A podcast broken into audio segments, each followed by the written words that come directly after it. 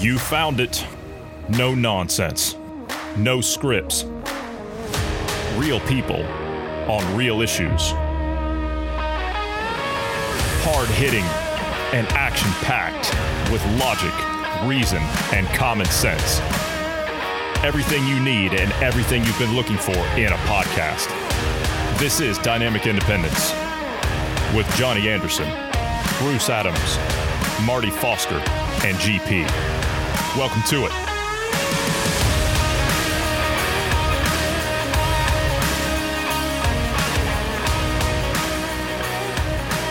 Good day, Bruce. How are you? Healthy and alive, yeah, as usual. Uh, yourself? I'm doing better. Uh, yesterday was not. Uh, yesterday was not a very nice day. I had a little bit of a. Well, first we had a technical problem, and it took us a while to get that sorted out. And then uh, I had once we figured out the technical problem, I then clued Bruce into the fact that I had a physical problem. it was nothing serious. Uh, I'm a lot better today. I I like to work out. You know, I'm, I'm real big into like fitness, and I, you know, because right now being healthy, I mean, that's yeah, that's the number one concern of everybody. So, uh, you know, I do my best to try and, and keep in shape. And I did just a little bit too much in the area of shoulder workouts yesterday, and I pulled my my left shoulder, and it was not fun. Uh, last night was a very very bad night for me, uh, but I'm doing a lot better today. I worked it out. Uh, I've I've been uh, doing yoga most of the afternoon today, so uh, it's it's kind of uh, seemingly worked itself out, though it is still a little tender. So it just needs some rest and uh, and some some TLC over the next uh, few days. I'll probably run it through the weekend, and then first part of the week I'll get back to it. But anyway, that's why we were not here yesterday. However, you got a fantastic rebroadcast. You got the real target that we did on eco science. That was a good one. Yeah, that was a good one. So, uh, since you ask, I'm doing better today, much better than I was yesterday. Yesterday I was in a bad way.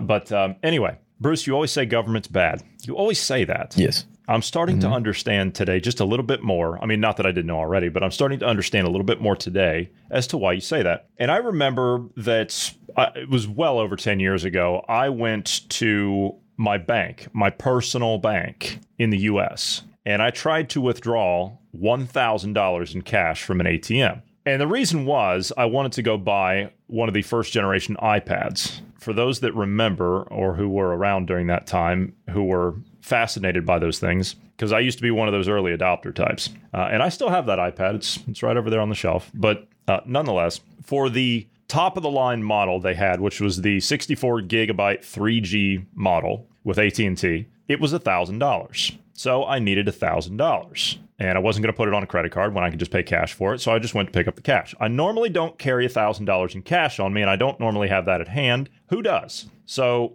obviously, I just said, okay, I'll just go down to the bank next day and I'll pull it from my checking account. Well, I go down, I try to pull it from an ATM, wouldn't let me do it. Okay, don't know what the problem is. I don't have any kind of a, you know, anything outside of the normal limit, which is like 4,000 a day or whatever you can withdraw. Okay, so whatever. I walk into the branch and I say, yeah, um, I tried to pull $1,000 out of my account from the ATM and it wouldn't let me do it. So I'll just pull it in here. So there's no confusion. You can see who I am and I can verify all my ID and everything and won't be any problem. So they take me over and they sit me into this cubicle. And so I go over and I sit into this little cubicle, you know, with a couple of chairs on the other side of the desk and it's somebody's office, right? And so this lady comes in, she sits down and she says, um, hi, you know, how you doing? Can I get you something to drink and all that stuff? And I said, no, I'm fine. I, I don't have that much time. Uh, I'm just in here to withdraw money from my account. She says, Yeah, about that. Um, how much are you going to be needing? And I said, Just a thousand dollars. So that's all I need. Okay. Uh, and this is a, you want this in a cashier's check or, or how, uh, how do you want it? I said, I just want it in cash. I said, I don't need any specific denominations or anything like that. I just need a thousand dollars in cash out of my own account. So she says, okay, yeah, I'll be right back. So she comes back with another person a couple of minutes later. And they're both sitting there across the desk from me. And they said, okay, uh, how much are you going to be needing? I said, $1,000. I just need $1,000 from my own account. Okay. Um, do you need that in any specific denominations or anything? No, no, I don't. I just need $1,000 in whatever you, you have that's available that's not going to bother you with your other customers. Okay. So they go over and they get one. The one person goes over and gets the thousand. Another one starts writing up some paperwork. And I said, "Is there a problem?" And the lady says, "No, there's no problem. Um, but uh, we're just curious. Um, what are you going to be using this for?" And I said, I, I was actually in a hurry. I was I was on a lunch break, and you know those things were in very short supply the last time, so I, I really didn't have time to sit there and argue. I said, "Not that it's any of your business." I said, "But I'm going to buy an iPad. That's all it is." Oh, okay. I said, "Is there a reason you're asking?" Well, we have to. Okay. So I didn't argue. I just I, I took my money and I, and I left, and I went I made my purchase. That was years ago. That was years ago. And something about the whole 9/11 Patriot Act thing or whatever. Banks actually, and you know what? I was actually I was wondering about halfway through that conversation whether or not they were even going to release my own money in my own accounts there. I was actually wondering if they were even going to do it today. The Treasury Department, the Biden administration are looking to submit plans this week to track financial transactions of personal bank accounts over $600. So, if you're an individual in America who has a checking account, which I'd say most people do, if you spend $600 or more from now on under this new plan, your account will be audited by the federal government. Your transactions will be tracked and traced under this new plan. Government's bad, okay? Now, how are you going to do that level of uh, tracking and tracing, might I ask? Because if you go and do as you did and go and get the cash, well, you can't track that transaction. You just know that they withdrew $600 or in your case, a thousand. But then wh- where the money goes from there, you can't really track it because it's cash. So to do a full and complete track of that $600, uh, you have to make it digital. We, we you know, do as do as the um, Treasury Secretary was uh, uh, recommending, and uh, make our own cryptocurrency, make our own state regulated and ran uh, cryptocurrency. Well, you have to make sure it's just to keep honest people honest, right? I mean, that's what it's all about. It's just keeping honest people honest. That's all they're doing. Yeah, this is this is uh, this is how we'll make sure that uh, we'll make it convenient for you and make it easy for you to pay things like taxes and your bills, and to ensure that if the rich, you know, anybody that makes over four hundred thousand dollars, we make sure that they pay their fair share. So if you make over four hundred thousand dollars, we ensure that you can't get out of paying your taxes, um, and we know exactly where your money is going. And it's funny you say that because the document is unequivocal about the administration's goal for financial reporting, stating that this proposal would create a comprehensive financial account information reporting regime. You're going to have to hire a whole bunch of new people at the IRS to track all this stuff. And you're going to have to hire a whole bunch more people at Treasury to track this stuff. $600. Do you know how many times $600 a day gets transacted through people's personal accounts in the US? You couldn't count them all. You'd have to hire an army of people to count this. What if, just just out of curiosity, we're seeing this um, the rhetoric that's coming out of out of these uh, Davos type. They're basically saying that we have to get away from consumer sales. So, in other words, we're going to have to change your lifestyle a bit, and you're going to no longer focus on what you want, and now you're going to focus on what you need. And as such, uh, you know, so there'd be wealth redistribution, you know, those kind of things. So That's they'll track point. and make sure you don't spend anything over six hundred dollars because yeah. in a daily transaction, in a single transaction, to get what you need, you're not ever going to spend more than six hundred dollars, according to the government. That's true, and they're trying to with with Schwab's crackpot theory. They're going to move everyone away from consumerism, and they're going to move everybody into exactly what you just said. What you need. This is why in the in the writings of Klaus Schwab, he says all products will be services. You will not own anything, nothing. You will own nothing, and you will be happy about it with a smile on your face. Yeah, you'll be happy about that. You'll rent everything, absolutely everything. If you need a flashlight, you'll rent a flashlight. You see? You see this, Bruce? You need a flashlight, mm-hmm. you'll rent a flashlight. You won't own a flashlight. I have a flashlight in my yeah. hand. I own this. I bought this. Now, see, you, you won't own this in the future. You'll rent this if you need one. And if you don't need it, well, then you'll send it back. A great example of um, it renting and those kind of things um, for those that are in the uh, corporate world and happen to use some of the uh, you know, Microsoft products, Adobe products, um, those are those are two big examples in the corporate world. Um, what did Microsoft uh, here? I don't know. Was it Windows Seven? I think about that time when they stopped doing this. You could you could get like Outlook Express. You could get like your XMLs and all the all the uh, software you needed, the the Office suite you could get that separate one-time purchase or it came with the computer some of the some of it came with the computer depending on what version you had now you can no longer own those things uh, with adobe is photoshop you know that that that's one that's well known um, you could have a one-time purchase no you don't do that anymore You rent it from the company. You pay them a, a monthly or yearly due to to to use their product. It's no longer a one time purchase. And we're we're seeing this with a lot more products, and they're trying to push that you're renting it. You're you're not buying it anymore. The gaming industry is even going that way too. Well, Microsoft, you know, they started that years ago with uh, their Xbox services. You'll pay for that. Mhm. You don't own that. You buy the uh, the consoles, you know, the gaming console or a PlayStation or whatever.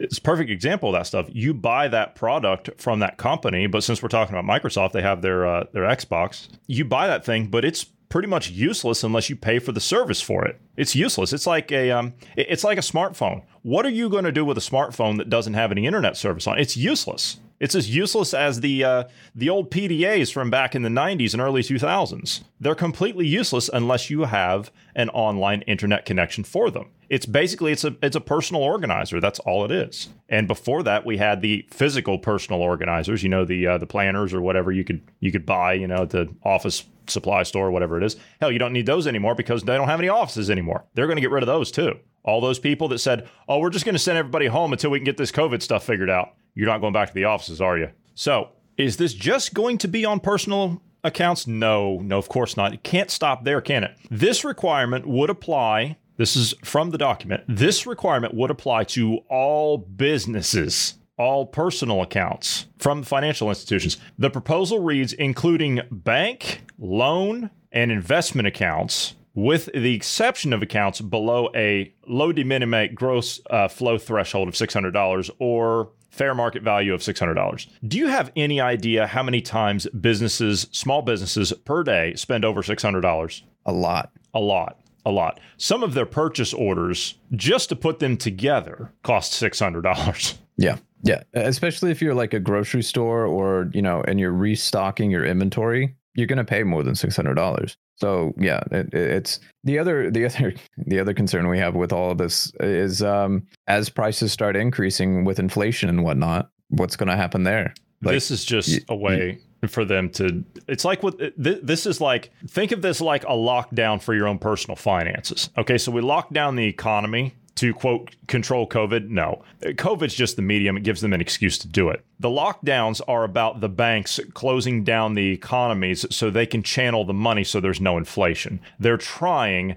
desperately to stop that inflation but they can't do it it, it's like they're holding a beach ball underwater. You can only do that for so long. What happens? You let go of it, it's going to shoot up out of the water. That's what's happening now. The inflation, that ugly facade is being pulled back ever so slowly. And the Chinese incident, the Chinese economical problem is now starting to bear fruit. Oh, yeah, all the ghost cities. Yeah, we'll talk about that in a second. But anyway, I, I want to stay with this. Don't let me forget, we'll move right on to the China thing. This is now going to lock down your spending. They're, they're going to limit your spending. So not only are they going to shut down your business, they're also going to shut down the way you spend money. And don't you think for one minute they're not going to tie this to your COVID passports, the newly introduced COVID passports that are coming to you in America. They're starting in New York this week. Also, this will mark the end, the official end of what we would consider to be any kind of financial privacy. That's over. That party's over. You will have no more financial privacy with this. None. Zero less than zero actually because if one of these whatever these uh, th- this army of people that they hire to create this entire infrastructure because that's what it'll be because they don't have it. This entire infrastructure they're going to have to create along with the covid passport they're bringing all this in all at once. I thought they would just kind of do this in increments over the course of several years. No they're just going for broke. They are going for broke with all of this. This is quadrupling down quintupling down. With this if someone makes a decision to audit your purchase of I don't know $610, then they're going to go subterranean on you and they're going to start digging into all of your finances, all of them. That will give them an excuse to tear you apart financially. That's all it is. It's more government intrusion into your personal finances and into your life. You got anything else to say on that before we jump over to, to China? Well, other than the fact that, uh, as you said, it's a complete invasion of your privacy. I mean, no longer do you have. When is that going to stop? Are they going to stop with just your finances, or is it going to be anything you do? Because uh, take note, social credit requires that the government track everything you do. Uh, transactional is just the beginning. They'll do that and go, well, uh, you're unvaccinated and you made over six hundred dollars in your uh, you know, you made over a $600 purchase. Yeah, you shouldn't be out in public right now because you're unvaccinated. So we're going to cancel that purchase, and uh, you're, you're not going to be allowed to do that. And we'll send someone in to escort you back home or ensure that you stay home. Or we'll have someone come in, as Australia is doing, and have you visit one of our re-education camp. Oh, excuse me, uh, uh vaccination center, uh, um, just quarantine sites. Yeah, quarantine sites mm-hmm. away from hospitals. By the way, right, yeah. conveniently right next to airports. Right next to airports, miles and miles and miles away from any kind of medical facilities. But it's for your health. I'm not going to get into this right now. We'll get into this shortly. Bruce, this is the breaking headline from CNN. Oh. Hmm.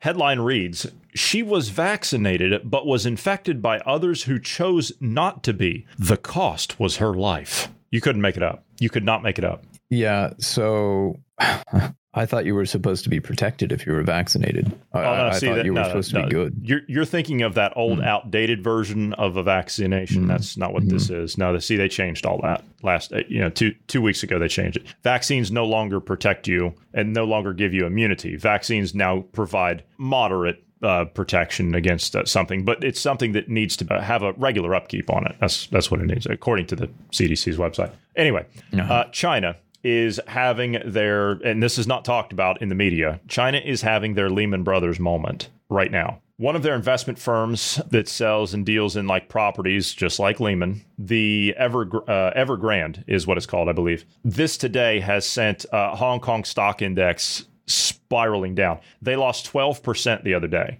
12%. The company lost 12% in value just the other day. To give you an idea, they have $300 billion in debt. One investment firm has $300 billion in debt. That is not going to make it. When you are one investment firm and you have $300 billion in debt, you're not coming through that one. It's not going to happen. The Lippo Select Hong Kong and Mainland Property Index dropped 4.9% today. Today, just from this one, today, closing at its lowest level in four years and a whopping fall of 23% already in 2021. Beijing has said that they will not step in to bail the company out. They're going to let it go, it sounds like, at least at the moment. China's Evergrande Group admitted Tuesday that it is under tremendous pressure and it may not be able to meet crippling debt obligations. And one and a half million people have put deposits on new homes with them that are yet to be built. Just like what they did with Lehman Brothers, just like what we did with the uh, the real estate bubble, in 2007, 2008, and the whole thing came to, a, to a, uh, an end.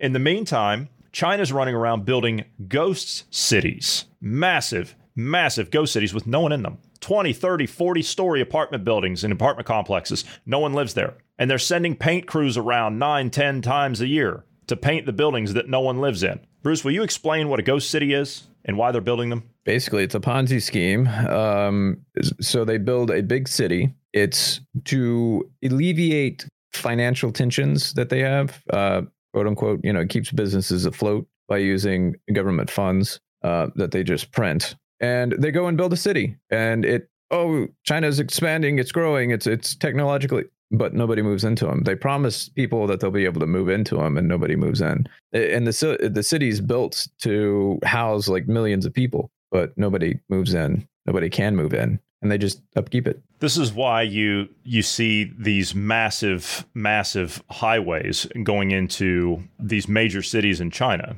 They'll have nine, 10 lane highways on one side. And when you ask, when you ask the local officials there, why do you have so many lanes of roads that are brand new that you don't have any traffic on? And they say, well, uh, this is for when people finally decide to move here. Then the infrastructure will already be there. But anyway, so China, China's having their moments, uh, and they shut down their economy in order to, w- with COVID, they shut down their economy. Does everybody remember that? In the initial stages, they shut down for a month and a half hard. They shut down.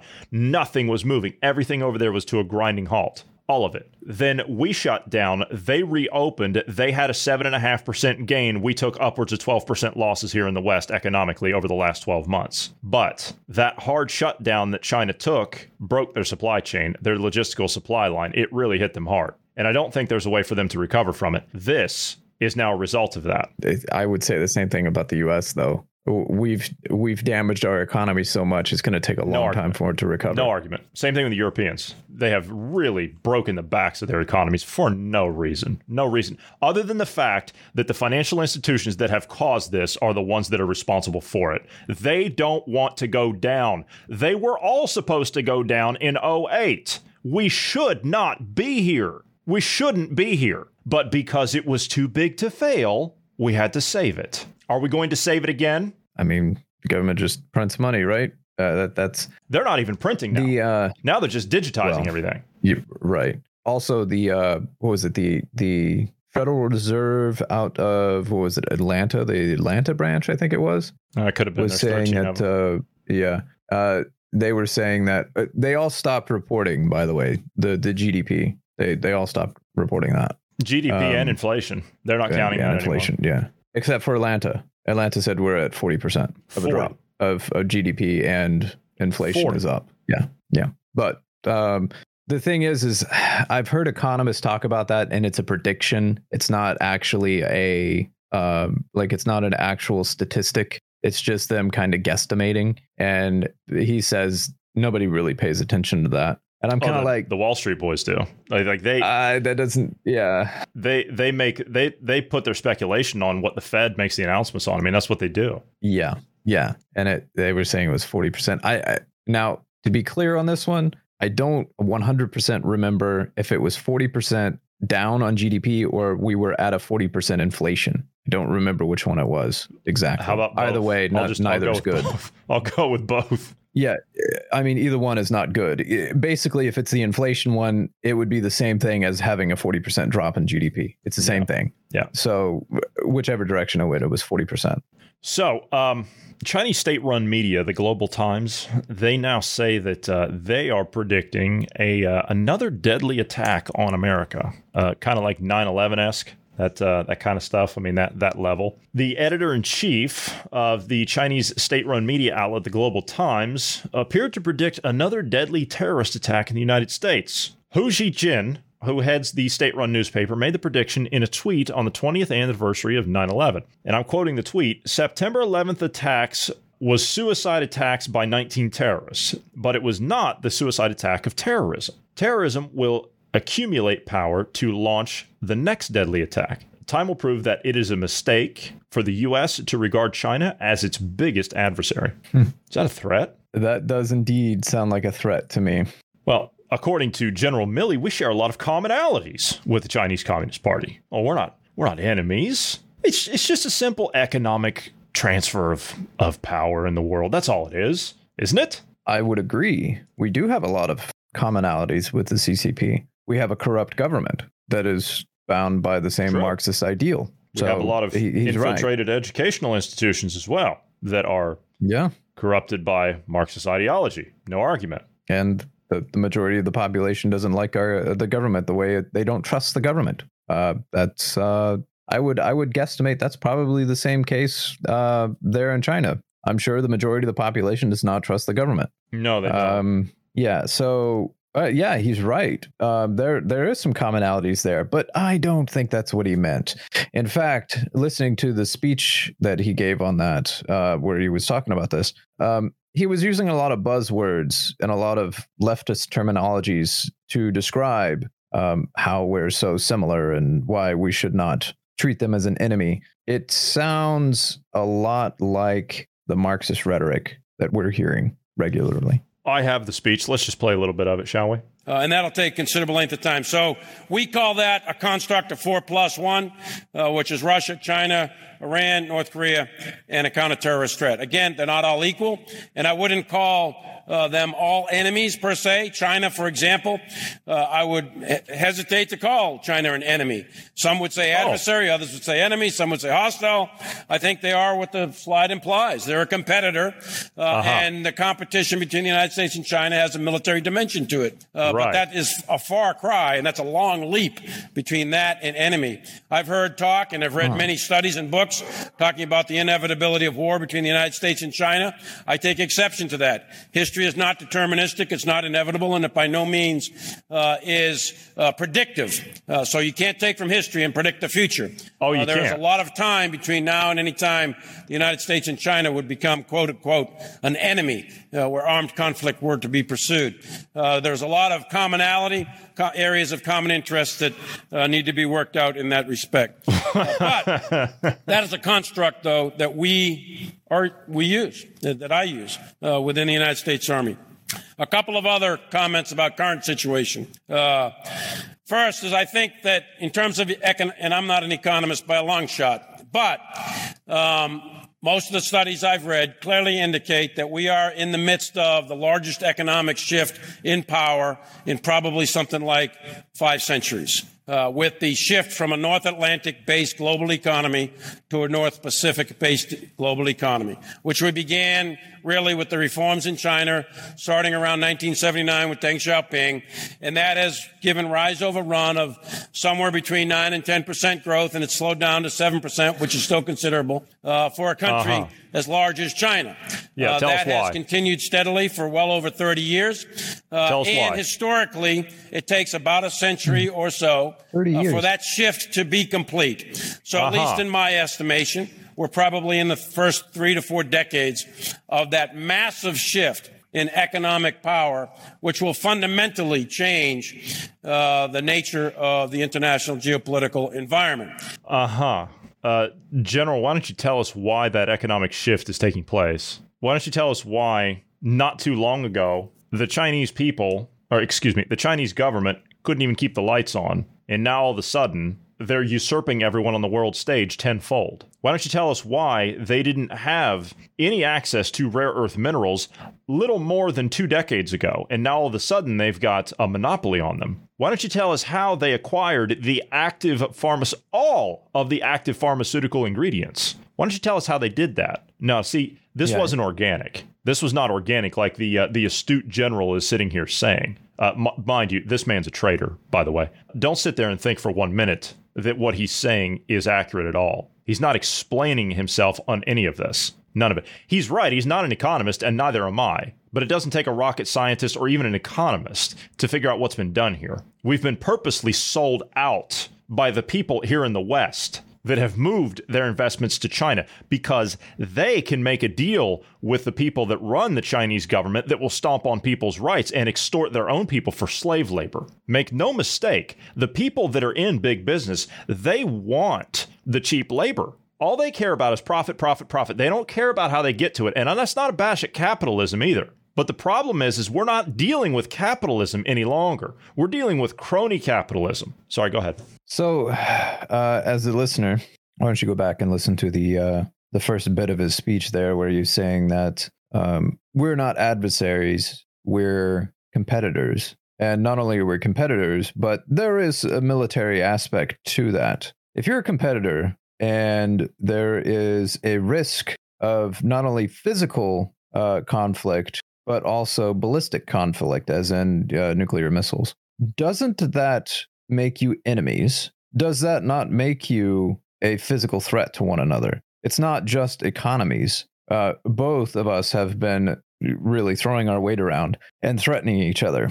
We've been doing it for a long time. Since China's had nukes, they've been trying to saber rattle, and we do the same right back. Yeah, that that's not just competitors. They're uh, going out and threatening us now. Recently, saying uh, there's going to be another terrorist attack. Uh, interesting that China, you're working with uh, the Taliban. You know, you, you two are working together. It's kind of interesting that you're you're threatening us now with another terrorist attack like 9/11. But this is the guy that called China the head of the PLA and said, um, if there's going to be any kind of nuclear warfare that happens, you know, if we send nukes your way, I'll let you know beforehand. Uh, in other words, let's just say, let's say he was legitimately concerned. Okay. Let's say he bought the Trump hysteria and he was legitimately concerned that Trump was nuts and was going to do something like that. There was no sign that he was going to do that anyway. There was no, he, he was the first president in a long time that has pulled us out of wars and conflicts and has not started one. But all that aside, with that in mind, if Trump is is trying to um, work out any kind of trade deals or any of those kind of things. Um, you want your adversary to be a little bit sketched out, going, this guy might be crazy enough to do something stupid. You want them to be just on edge. You want them to just kind of be scared of the guy. Just, you know, just have that in the back of their mind. So when he's doing a deal, uh, whether it's a trade deal or what have you, um, that's kind of in the back of their mind, seated there. Now, when you have the State Department come in or the Pentagon come in and say, oh, no, no, China, it's okay. It's okay. You're not going to have any nukes. We're going to tell you if there's any, if the president launches any nuke. And not only are we going to tell you that there's going to be nukes, if there is any that's going to come, I won't allow that to happen. I won't allow the order to be given. Um, that is the very definition of treason. Let's look back to 2015. I just happen to have audio of this. General Milley, again, on China and how they are not our adversary. This is during a national security summit in 2015. As, as you alluded to in the previous question, uh, China is not an enemy. Uh, and I think that's important for people to clearly understand. Uh, China is a rising power. Uh, China has been a rising power t- since uh, Deng Xiaoping in 79, and they've been clicking off at 10% growth for you know, almost 30 years, and they dropped down to about 7% the last year or two, and they'll probably drop again, you know, and come into the range of normalcy and 3 to 5% growth. But that's still significant economic growth. And there's been a wow. really large historic change from a North Atlantic based global economy to now it's proceeding to be a North Pacific based global economy. Uh-huh. So, uh, with respect to China, um, what normally happens historically, it's not in all cases, but in most cases, where you have economic growth of that magnitude typically follows military power. And that's what we're seeing. We're seeing a, a significant increase in, in uh, Chinese military uh, capabilities over the last uh, 10 to 20 years. Uh, and uh, they are going to develop wonder why. themselves and are developing themselves uh, into a great power. That is not to say, however, that they are an enemy. You know, the first part of So- that speech right there, it's almost like he's had to memorize that and he's been coached from somewhere. It's almost It like that's but- a talking point, almost. Well, yeah, just uh, think back for a second. About 30 years ago, who was president and what kind of deals did they do with China Uh, gee, wise? gee, let me see. Um, did it involve a cigar? It did, actually, yes. Um, And a saxophone? Same, same guy. Yeah. For those that didn't catch our memeing their jokes, that's uh, Bill Clinton. Bill Clinton. um, those dealings that they did is what triggered China being able to have that 10% growth and all that kind of stuff. Now, just as a side note, as a side, why is our general someone that I expect to be focusing on military practices, military maneuvers? Some I expect him to be well versed in everything military. So when he, when it's called when he's called on to go to war, when when he, I want him to be able to lead our troops efficiently and effectively and know all the, the warfare technologies, techniques, procedures, all of that that we have today, and what our enemies is going to use, not economic practices of another country. That is not where you should be focusing. he's not just any general, though. He's the chairman of the Joint Chiefs, meaning he's over all of the other generals that are there. Yeah. That's what makes it even worse. But when you're at that level, when you're at that level, you're a politician. When you're at that level, albeit an unelected, You can tell one, but- by the way he talks. Oh yeah, yeah. He's well, th- they're all like that. You know, he's well, maybe not necessarily in in that regard that he's sitting there saying China's not an enemy. Uh, what planet are you living on, General? What planet are you living on? Apparently, we're looking at two different sets of uh, of research here. We're not on the same page with that one, sir. I'm sorry. I'm sorry. Are you sig- that signals to our allies that China's not an enemy? That's signaling to them that we're on the side of China. And if, for example, they nuke you, Japan, I'm sorry, we're not going to do anything in retaliation because they're not our enemy. Or Australia, for example. Joe Biden decided he was going to make an announcement yesterday, actually. There's a new alliance that's formed, and this is usually what you see during this point in time in history. I don't care what the general says there about, uh, well, you can't use uh, history as a way to predict the future. Sir, I, I don't know, again, where you're coming up with this stuff. I, I really don't, because every single time that I talk to a historian, they say, Do you want to know where we're headed? Look to the past because history repeats itself. History rhymes. Those who do not understand the mistakes of history are doomed to repeat it. Do you not even understand that? We're repeating the same thing that happened in Nazi Germany right now with this COVID BS. The same exact thing. We're headed down that same road. COVID passports, you could substitute that with a yellow star. It's the exact same thing. So Biden announces a uh, uh, what is this? Uh, some some alliance with uh, the UK and Australia. Well, that looks really good to our European uh, allies, doesn't it? That looks great. Yeah, the uh, the French are saying that this is a stab in the back. You damn right it is. Let's look at this fact: the United States government, the United Kingdom government, and certainly the Australian government are all in the pocket for Beijing. Every last one of them. My guess is that, and let's not let's not forget New Zealand. Right, New Zealand is also in the pocket of Beijing just by their actions alone. New Zealand, that whatever she is, that drug addict, she comes out and she says that, and that's that's what she is. She comes out and she says, uh, "Well, the Australians, if you're going to be given access to uh, U.S. nuclear submarines, you're going to be given U.S. nuclear submarines because they had a ninety billion dollar deal with the French. Well, they shut that one down. French have good submarines. Why wouldn't you want that deal? I mean, we we do too. But if you've already got a deal with the French, why not? Yeah, they did this deal five years ago, back in 2016. Yeah. yeah the New Zealand PM comes out, Ardern or whatever her name is, uh, Jacinda Ard- Ardern or whatever. She comes out and she says uh, the Australian submarines will no longer be allowed in New Zealand waters. Well, okay, I'm sure they're not going to argue over that. What is this? This sounds like some some uh, kitty uh, hand slapping thing that's going on that's been cooked up by the Politburo in Beijing. That's what this sounds like to me. To me, that's what it sounds like because you've got all three of these governments that are in pocket with the New Zealand PM coming out, who's also in the pocket of Beijing, comes out and says, Oh, yeah, um, you're not allowed over here. Like there's some kind of a feud that's going on. I think this is Beijing's attempt to drive a wedge in between the United States, the UK, Australia, and Europe. That's what it's designed to do. See, they can't have anybody geopolitically mounting a resistance against them. China's on the verge of economic collapse. They want Taiwan. They can't have Taiwan. You've got the Australians, the United States, and the Japanese that already have a treaty until 2050 to protect the island of Taiwan. It's already there. We already have the treaty. You don't need to make some new alliance with three criminal governments that need to be arrested. It's being done on purpose. That's an interesting year, by the way. It is. 2050 was the original 2030. Well, 2050 was also the year that the CCP was then allowed to go in to integrate Hong Kong. They weren't supposed to go in there until 2050. They broke the deal. The agreement was yeah. the British would give it back, but the Chinese Communist Party would not go in and and, uh, and integrate it until 2050. That was the deal. At the same time, we had already signed the treaty that was classified. Trump declassified it on his way out the door. It was classified at the time. We signed the treaty between the United States, Japan, and Australia to protect the island of Taiwan. That is Silicon Valley West. You like your refrigerators?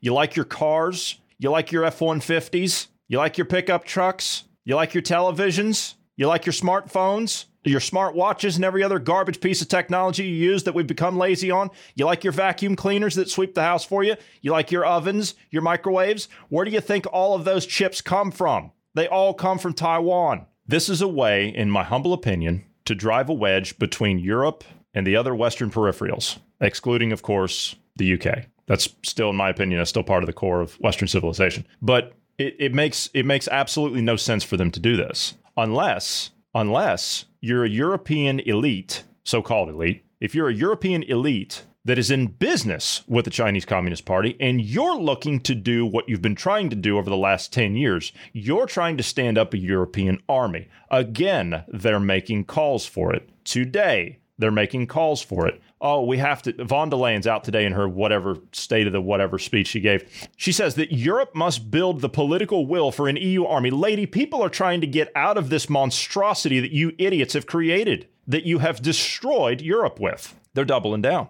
They're quadrupling, they're, they're tripling down, they're quadrupling down. You want to stand up an EU army? Why? Why? You've got NATO. Oh, well, see if the United States and the UK, who have Brexit, they're not very well liked on the mainland, and the Australians, well, see, if they all go off and they all do their own thing, well, then you don't have NATO anymore, do you? Oh, now you need to stand up an EU army. See, it works both ways. It plays in everybody's favor, but at the same time, to us, the little people, the nobodies, it makes us look like, oh, yeah, all right, we've got a new alliance. We're going after, we're confronting China. No, you're not. No, you're not. Again, that's just my opinion. I could be wrong. And if I am, I'll be the first to admit it. But the whole thing about this, whatever it is that they've cooked up, Biden couldn't even remember the the Prime Minister of Australia, Scott Morrison, didn't even know his name. He's standing up there and he says, "All right, Boris, thank you very much." And yeah, uh, you, um, yeah, the fella there down under. What kind of a moron is this? Bruce is over there laughing. What kind of a moron is this? Uh, it, it's the most voted for president in American Right. history. That's, Right. that's what it is. Right. Yes, most voted for president in American history. Uh, do I have that video of him just saying that? I don't think I do. Yeah, here it is. Right. So, you know what? I, I've got it here. Here it is. Listen to this. Thank you. Over to you, Mr. President. Thank you, Boris. And, and I want to thank uh, that fellow down under. Thank you very much, pal. Why don't you tell us his Appreciate it, name? Mr. Prime Minister. Uh, what What an absolute moron. I, I appreciate you, Prime Minister. You can't even remember his name. hmm I, I'm sorry. This is uh, th- this is all political theater to me. This is all theater. This looks like something. Again, this looks like propaganda. All of it. Am I wrong? Am I seeing this wrong? Because, like I said, all three of these governments are compromised. All three of them. The fourth one, if you include New Zealand, saying all the Australian submarines, if they're going to come from the United States, they can't be in uh, in New Zealand's water. Okay, what? They they, they can't. Uh, what, what do you have? Five miles off the coast of the? I mean, what? It, it's a joke. It's an absolute joke. Are the um are the Australians planning to have a, a another Afghanistan and just oopsie a few of those nuclear submarines to the Chinese so they can reverse engineer it and make their You own? know, that's kind of what I'm thinking here is that uh, China doesn't have any nuclear submarines. They don't. Now, the Bidens sold our stealth technology for our submarines to the communist Chinese. That is high treason. And he did that before he was in office. You could have arrested his entire criminal family just on that alone before he took office. dual purpose uh, stealth tech. That was another one that they sold to the Chicoms, and If nothing was done about it. if you turn over American submarines to the China, t- excuse, well, that's pretty much what they're doing. If you turn over American nuclear ballistic submarines to the Australians, where in the hell do you think they're going to end up? So you can't just, if you're a criminal government, if you're an illegal, illegitimate government, you can't just give the Chinese Communist Party nuclear submarines, can you? You can't just give them. Too obvious. Paper trail. But if there were some type of a of a conflict and they just, well, they happen to lose one or two, uh, you know, Yeah, like that stealth drone that we lost to Iran. yeah, that one that kind of landed on their point airfield. three point landing Yeah. right there on the yeah. Well, they brought it down with the EMP. Yeah. Is is what happened? Right, right. Yeah. Mm-hmm. Mm-hmm. Yeah, I'm sure something like that'll. Yeah, Probably happen to one of those exactly submarines. happened. Yeah. Well, it's I mean, you know, if, we, if we have to stick, if we have to stick with the 2030 agenda, something like that has to happen with one of those submarines because you have to have the Western elite, quote unquote. You know, the the the big countries that have this technology. You you have to disperse it across the world and have all the other countries have access to that, so they're all equal. you have no idea how much I'm holding back right now because of TOS, but I've got something we need to disperse on some people that are causing this. Just saying. All right. Um, you know what? I, I don't I don't even want to go down the, the COVID road because we're we're getting low on time here. I don't even want to go down that road today because all that's going to do is just it's going to I'm already burned up. And this is not going to help matters getting into this conversation, but I'm going to step back on this one. I'm going to let you take the reins on this one. I'm just going to say this one thing. The Pope, we're, we're going to talk about abortion here, and we usually don't get into it, but that is a hot topic right now. The Pope says that abortion is murder, but U.S. bishops should not be political. Okay, all right. So the Pope, first of all, the Pope saying that, that's huge. The Pope saying that abortion is murder, that's big coming out of, a, of Lenin's Pope there. That's big. So him coming out against abortion, that is something. Okay, that's the first thing. The second thing, the second part of what he said, but U.S. bishops should not be political. Is that because you need to reserve that for yourself? Is that is that what that's for? Because this is the most political pope we have ever had, as nearest I can tell. This is the most political pope we have ever had. Now, I'm not a member of the Catholic Church. Uh, I wasn't raised Catholic. I have nothing against the Catholics. If I mean, uh, everyone has the right to practice whatever religion they choose. And Bruce and I were having this conversation last night offline. I don't agree with the way that the Catholic Church does things, but I mean, I I, It's a I, I doctrinal legit- difference. it, it is. It is. I mean, uh, but I legitimately feel sorry, and this is this is the God's honest truth. I, I legitimately feel sorry for the Catholic congregation at the moment with this current state of the Catholic Church because they've got nowhere to turn to. Uh, they're devout Catholics. They're devoted to their faith, and I respect that. But they've got nowhere to turn to with with all of this this uh, woke ideology and this this political nonsense being woven into the church like this. I, I, really feel sorry for the average Catholic out there. I, I do. The average Catholic member. I, I feel sorry for them. Uh, hell, you've got. I and I hate. I hate celebrities coming out and making speeches about politics. I can't stand it. But Mel Gibson. Mel Gibson made a speech. I put it up on our Telegram page. Mel Gibson came out and gave a a, a five minutes, uh, well, reality check on what's going on in the Catholic Church. And he says the bishops are the problem. When he made his movie, Passion of the Christ, he went to the church and he asked them for, you know, aid and blessing and all the rest of it. And they just, they didn't want any part of it. Why would you do that? That was back then. I understand that the, the stance that the Catholic Church has always had on abortion. I understand that. So in this regard, the Pope is keeping with that. But as far as everything else, U.S. bishops should not be political. I agree. I agree they shouldn't be political to an extent. To an extent. Because let's be honest, why do you think you weren't able to go to churches since the start of COVID? Why do you think you haven't been able to go to churches? well, there's two. Uh, go ahead. Sorry. Well, I'm just, I'm just gonna, there's two reasons. One, your faith. They have to take away your faith in something that's higher than yourself. The faith in the righteous, they have to take that away. They have to take away your personal relationship to God. Second, they don't want people congregating in churches. The most successful independence revolution ever in the history of mankind was organized in churches and taverns. They know that. All right, I'll step back now. Bruce, go ahead. So uh, I I agree, obviously, with the abortion stance. Um, uh, I think that's pretty important. I mean, you're you're murdering your own species. I mean, you, you can't go out and murder someone else. That's you know an adult or a, a, a someone we we consider uh alive or whatever i don't i don't know what standard there I, I i don't understand what the standard difference is uh you you have one child that has done nothing wrong and has no um so uh, you're you're you're effectively punishing that child who has done nothing wrong with um death. But that aside um uh, i also believe that the constitution is uh, pretty clear. Life liberty and pursuit of happiness. Life is the first one. You have a right to life um, that's being violated. So both religiously and constitutionally. Uh, I I think um, yeah, I agree. It's murder. However, uh, the the part where where he says don't be political, um, I, I'm I'm gonna have to I'm gonna have to disagree with him very vehemently. And and the the reason I say that is um, America for 50, 100 years, uh, maybe even longer, it's had at least a seventy percent uh, of the population claims to to be Christian. Okay, um, if that 70% were political or, or, just politically aware and stood on the beliefs that they claimed they had, um, one thing, just one thing, is all I'm talking about here would not exist right now in America, and that's abortion. That should be the number one thing that Christians are against, and they're not. And it's still here in, in, in America. We still have what, what is it, 70, 80 million that have been aborted so far um, since Roe v. Wade. Yeah, I, am sorry. It is not your right to to abort a baby.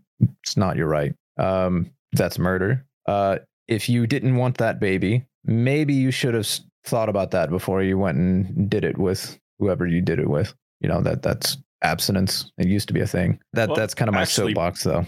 Actually, I mean, the whole idea of you know starting a family that that whole thing is supposed to be based on the fact that you're personally responsible as well. So yeah you're brought up in a traditional family home and then you're basically you're coddled along and saying okay this is kind of what's expected of you. As as i said on didn't say it yesterday but it was on the replay. Back in the 1950s for example back when we still had a strong family unit uh, and, and we still had the traditional family if you didn't have three kids by the time you were 30 years old if you, if you didn't have if you weren't married had a mortgage and three kids then there was something wrong with you. People would look at you and say what's wrong with him? What, why why doesn't he have? It's still that way to a in degree. certain parts. And, yeah, in certain parts of yeah. the country, sure. But I mean, I I remember. Okay, I was um I was early twenties. Okay, just an example of this. I was early twenties, and I'm sorry, I was mid twenties, and I was sitting down with uh, a group of gentlemen for breakfast. Uh, and these gentlemen were World War II veterans. Okay, I was sitting down to have have breakfast with them, and one of them asked me. They said, "How many kids you have?" Uh, I said, "I said none." and he he looked at me and he said, "And how old are you, son?" And I said, uh, "I said I'm, I was like 20, uh, 25, 26." And he said, "Oh my goodness!" And I said, "What?" And he says, "When I was your age, I already had three. and I was buying my first home with my wife. And I said, I, I, I know. I was like, but uh, you know, things have changed. You know, th- things have changed. I Yeah. said, I, I don't have time. This is, you know, when I was uh, in the States and I said, and I was traveling all over.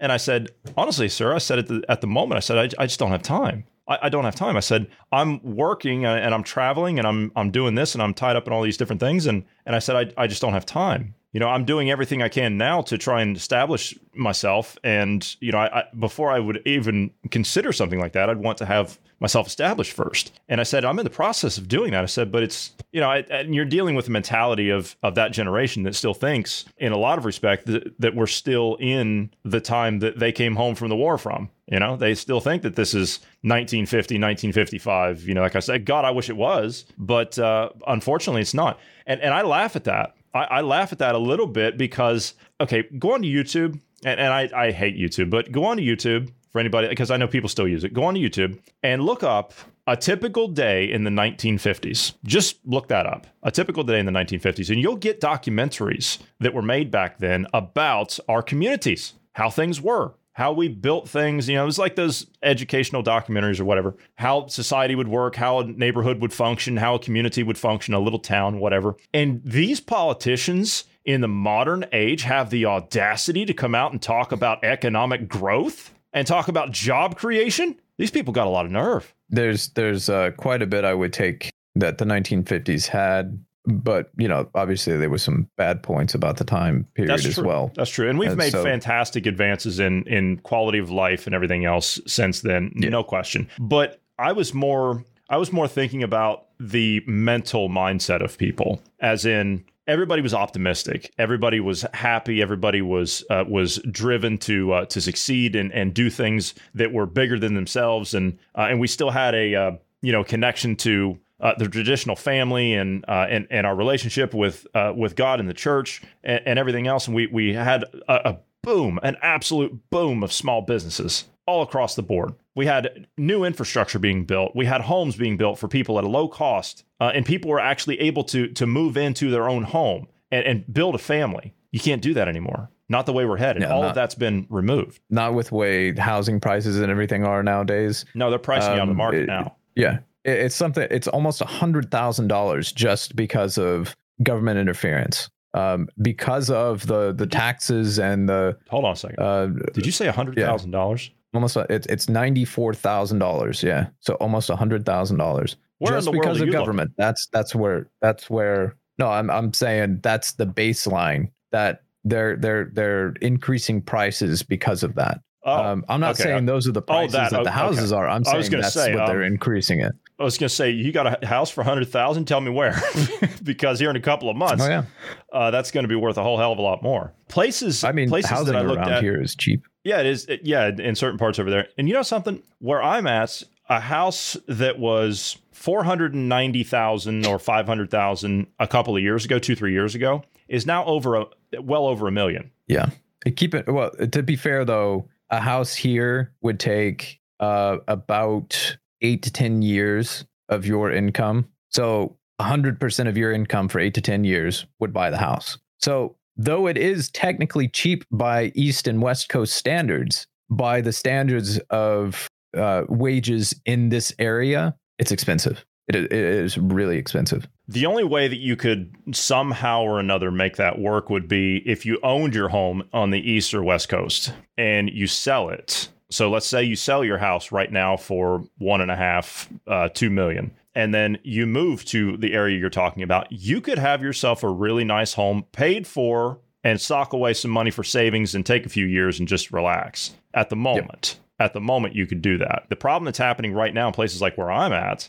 is and I know people that are in this position right now, they could sell their house right now for eight or nine times what they paid for it. They could sell it today and it would sell. But the problem is, is that, okay, yeah, I'm going to sell my house for uh, one and a half, two million euros. I'm going to sell it for that, which is like uh, $2.75 million or $3 million. You could sell it for that. But here's the problem if you sell it for that, you can't buy a new place to live. That's the problem. So you could sell it for that amount of money, but everything else is is already through the roof as far as prices go. You couldn't. Uh, yeah. the, the whole point of selling one place and buying another is to upgrade your your cost, or excuse me, upgrade your standard of living.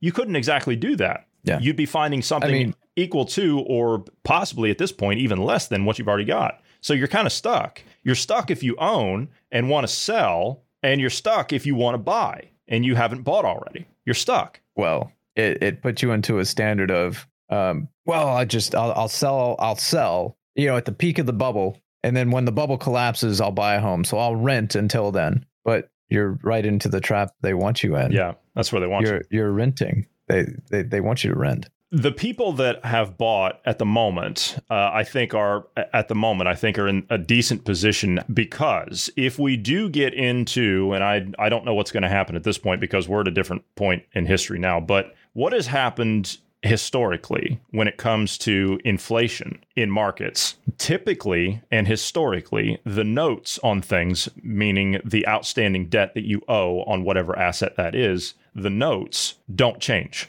So, for example, if you have a mortgage on your home and you owe, say, $300,000, Okay, we go into a period of hyperinflation. Well, you could buy a loaf of bread for a day, or you could pay off your house. Which one do you want to do? I don't know about you, but uh, if I owed three hundred thousand on my house and it was a choice of that or a loaf of bread, guess what? I'm starving for a day. I'll pay off my house. I'll take the assets because the assets are wealth. The money is debt. I mean, to be fair, uh, in this part of the country, I, I I have some people that I know that have large swaths of land if it was either sell to it, wh- whether it's to uh, you know um, pay off my mortgage or debt or whatever um, and, and starve, I wouldn't be starving because I would just go to one of them and be like, "Hey, uh, do you mind if I get one of the deer off your property?" Or you know, and there is that grab yeah. something. Yeah, there or is that. Go fishing. I miss the days where you could, you know, just be in that part of the country and you just sling open your back door, your sliding glass back door, and you just kill your dinner. You know, I, I miss those days. Yeah. You know, it's yeah, uh, son of a gun. He's eating my potatoes. You know, game warden shows yeah. up. You know what? Yeah. He was he was it was a he was menacing my crops. You know, I mean, darndest thing. They, they are they are uh, they are menace, they are a yeah. pest. They are a pest. So you know, I I was just thinking about that today. I miss the uh, the good old backcountry towns in America. I do. I, I really miss that part of it because it's so laid back as far as like lifestyle goes. I mean, there's not really yeah. a care that that that goes on in little towns like that. And I'm talking, Bruce. You know the towns I'm talking about. I'm talking about mm-hmm. the town, the the Midwest American town that has the the post office that is also the town bank. And on Tuesdays they do the all that you can eat catfish buffet for six ninety five. mm mm-hmm. That one, mm-hmm. yeah, yeah, yeah, yeah. That that's the kind of place I like yeah. right there. Yeah, it's been a while since um it's it's been a while since the town I lived in did that, but that's because everyone kind of my generation kind of moved out. Yeah, and went to went elsewhere. That's that's the problem. You know, when I was a kid in my hometown, I mean, I grew up in a small uh, small town in Midwest, and when I was a kid, there was a lot of opportunity. I mean, everybody worked in uh, you know the the chemical plants and uh, the uh, uh, the steel plants, steel mills. Um, people worked in like the battery factories, plastics, uh, all that stuff. Everybody worked in those plants. That was the thing to do. The problem is is what we started this conversation with earlier tonight was the manufacturing has been sold out to China. All of that stuff is left. All of it's gone. There used to be a Shell chemical, uh, Dutch Royal Shell in my hometown. It's gone. Energizer batteries used to be there, gone. Coal fire plants, gone. Natural gas energy uh, uh, powerhouses, gone.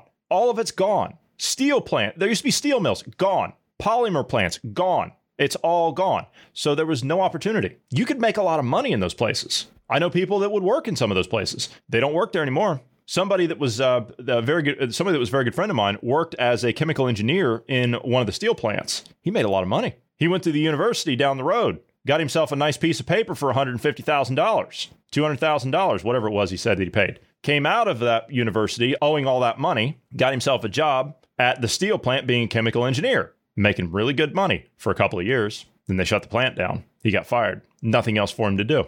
I didn't see any opportunity there for myself. And so myself and and a lot of others as you were talking about, you know, my generation, we all left. The problem is is that you have an element that actually stayed behind. Basically, when you graduate, it's just like any small town in the Midwest. Basically, when you graduate high school at 18 years old, a timer starts. If you don't get out by the age of 25, you're not getting out. I know people that didn't yep. make it out by the time they were 25 years old. They didn't make it. They're still stuck there. Yep. Yep. That's I got, uh, that, I got out. Basically, yeah. I got out. I uh, I, I got into. Uh, I, I, went to the you know major. I went to Columbus, Ohio, and uh, I started uh, started a different path up there, uh, and that led me to another path and another path and another path, and now I'm on the other side of the world. So um, yeah, you know, I, I don't uh, I don't claim to be anybody special or, or cultured or anything like that. You know, I'm just a just your average concerned citizen from the Midwest. That's all I'm. That's all I am.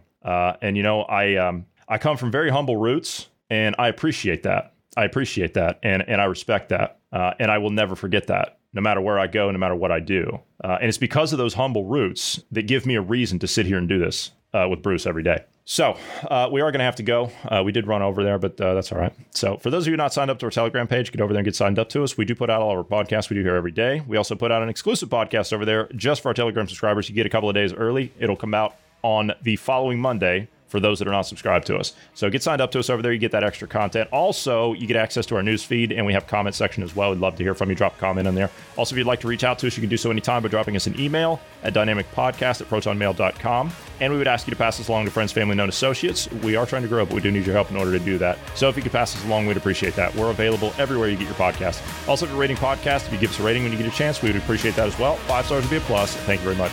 All right, that'll be it for today. So thanks for being here today, Bruce. Thank you to all the listeners. Everyone have a great evening.